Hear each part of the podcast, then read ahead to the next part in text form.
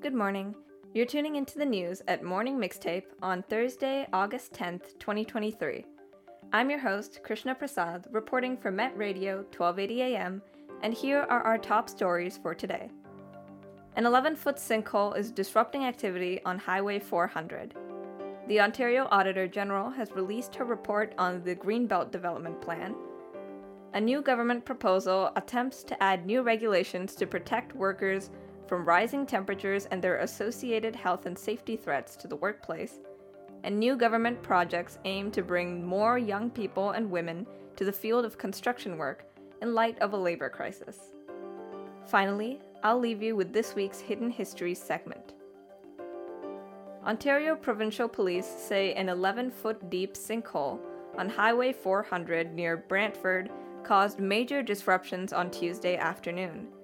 Sergeant Kerry Schmidt posted a clip on the official provincial police Twitter account detailing how the cavity is deeper than it appears, exposing drain tiles and other underground structures. CTV News reports that both northbound and southbound lanes are affected, and both northbound and southbound left lanes have been blocked off for the foreseeable future. As of the day before yesterday, Sergeant Schmidt asks that the area be avoided and that, quote, we have heavy, heavy traffic delays coming southbound, and that will now include northbound delays by this afternoon, end quote. Delays are expected to last a few more days. Yesterday, CTV News reported that Ontario's Auditor General Bonnie Lysyk released her investigation on the provincial decision to, quote, open up protected greenbelt land for development on Wednesday, end quote, which was streamed live on the CTV News site. Last November, Progressive Conservative government announced plans to develop 7,400 acres of land from the Greenbelt in order to build 50,000 homes as part of their earlier pledge to build 1.5 million homes over the next decade in response to the Ontario housing crisis. In exchange, they promised to set aside 9,400 acres for protection elsewhere. All three opposition parties take the stance that the removal of environmental protection from this land will, quote, shift wealth to property owners and have detrimental impacts on parklands and the local ecosystem, end quote. Following a request from all three opposition parties, Lysyk was to investigate the financial and environmental effects of this move. Meanwhile, CBC News reports that a new proposal from the Ontario government seeks to add new regulations to better protect workers from heat related stress and illnesses, in light of temperature increases across Canada and the rest of the world due to global warming. Proposed regulations would require employers to introduce limits to heat stress exposure, as well as identify and control any factors within their control contributing to it. Adjusting when employees begin to work and employee work rest balances are also on the table, as is ensuring all employees in hot conditions have access to clear portable drinking water or alternative hydrating fluid. The Ministry of Labor is currently performing a regulatory impact analysis of the proposed bill and asks for feedback from employers and the public on anticipated costs and benefits. In other government news, CBC reports that the Ontario government plans to spend $3.6 million on three different projects to bring more women and young people into the construction industry in response to a labor shortage that's putting housing goals at risk. The first project aims to give tradeswomen proper leadership, communications, health and safety, and networking training for career advancement. The second is going to make online resources and training tools available to those trying to find apprenticeship opportunities or those seeking to develop their skills.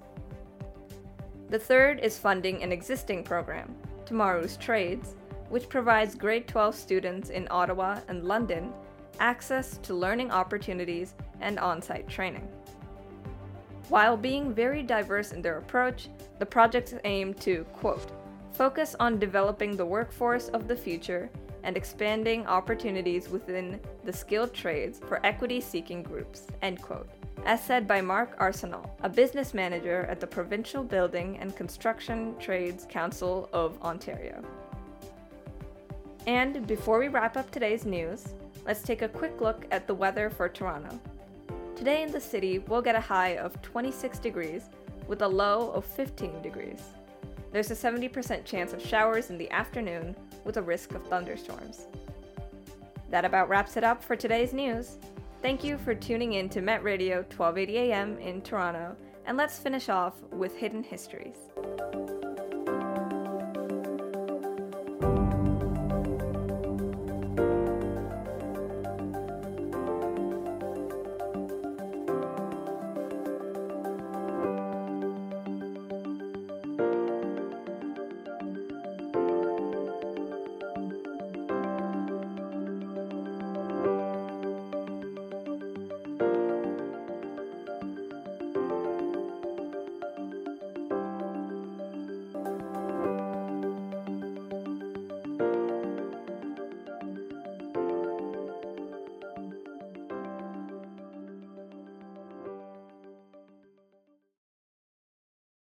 Good morning, and welcome to this week's Hidden History segment, where I talk about the little known stories behind our everyday world. If you're listening to this right now, the chances are you know what a light bulb is, and you probably own at least two. Chances are you also probably know Thomas Alva Edison, credited as the inventor of the light bulb. In reality, though, the Edison light bulb was actually a refined version of a bunch of other people's inventions and invention prototypes. Despite filing their patent in 1874, a whole two years before Edison, medical student Henry Woodward and hotel keeper Matthew Evans, who, fun fact, was described as a gentleman in their patent, were far from the first, as said by a CBC article.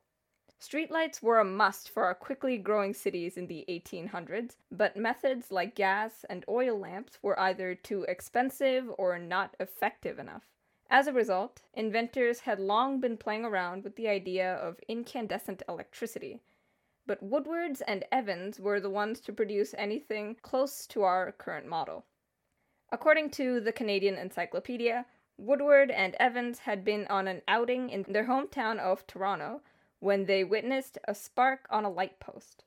Before this, they'd only really experimented with batteries and induction coils, real science fair stuff. But the spark got them thinking about how convenient it would be to be able to bottle that stuff up and make it glow on command. So, they improved on earlier experiments to create their own better light bulb.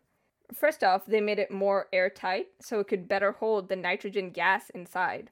Another improvement they made was the filament. According to CBC, prototypes up until then liked to use platinum to run heat through until it glowed, which was really effective, save for one tiny problem. Platinum is expensive, so they came up with the idea of using carbon as a filament, a way more economic alternative that didn't compromise any of the effectiveness. It was a success when demonstrated to financiers, with Evans himself detailing how, quote, Woodward closed the switch, and gradually we saw the carbon first become red and gradually lighter and lighter in color until it beamed forth in beautiful light. This was the most exciting moment of my experience. End quote. Unfortunately, they were unable to procure proper investments to produce these bulbs, despite their effectiveness.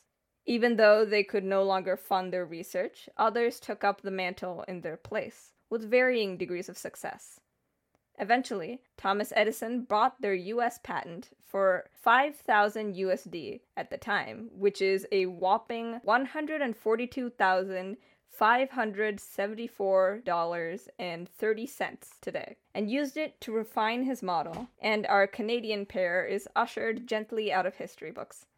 But now you know, and these forgotten pioneers can get the acknowledgement they deserve. That's all for this week's Hidden Histories. I'm Krishna, reporting for Met Radio 1280 AM, Toronto, and thanks for listening.